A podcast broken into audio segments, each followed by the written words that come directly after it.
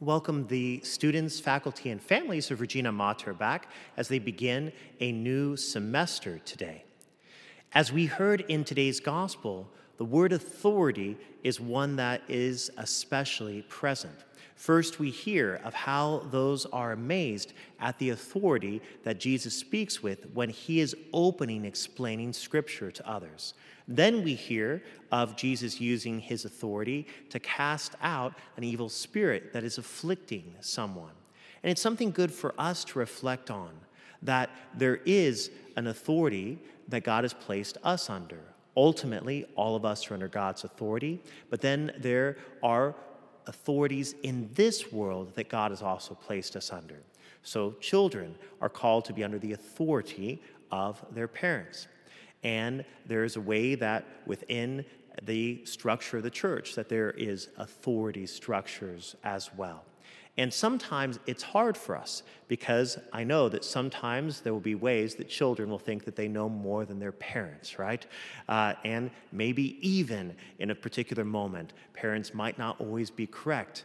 But what we always have to remember is that if we do not listen to that authority that God has placed under, that we ourselves can sometimes make mistakes in those ways as well.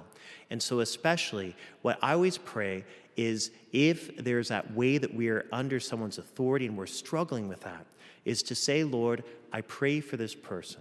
I pray, Lord, that they will hear you, that they will be that authority figure to me, Lord, that you want them to be.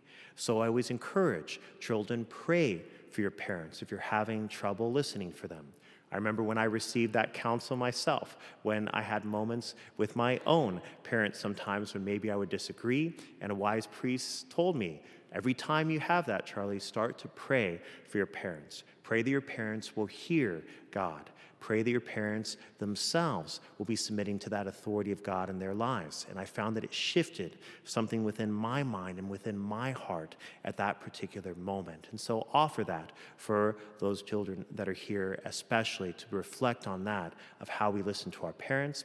But also, I know that what I always tell folks when people say, what's the hardest thing, the promise that you made as a priest? Most people think that it's the promise of celibacy, that I have chosen to give up marriage, to give up family in one sense.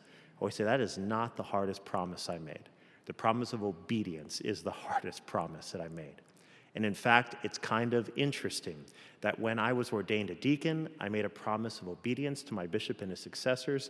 And when I was ordained a priest, I repeated the promise of obedience to my bishop and his successors. But I only made a promise of celibacy once.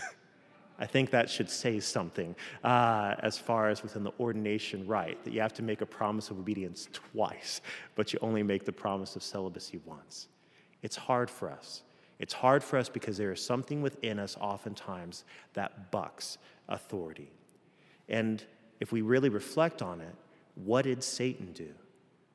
Satan rejected the authority of God.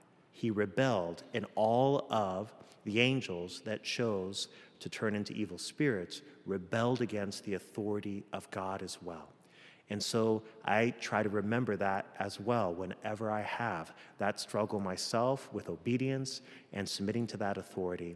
I try to remind myself, this is what happens when we rebel against God's authority.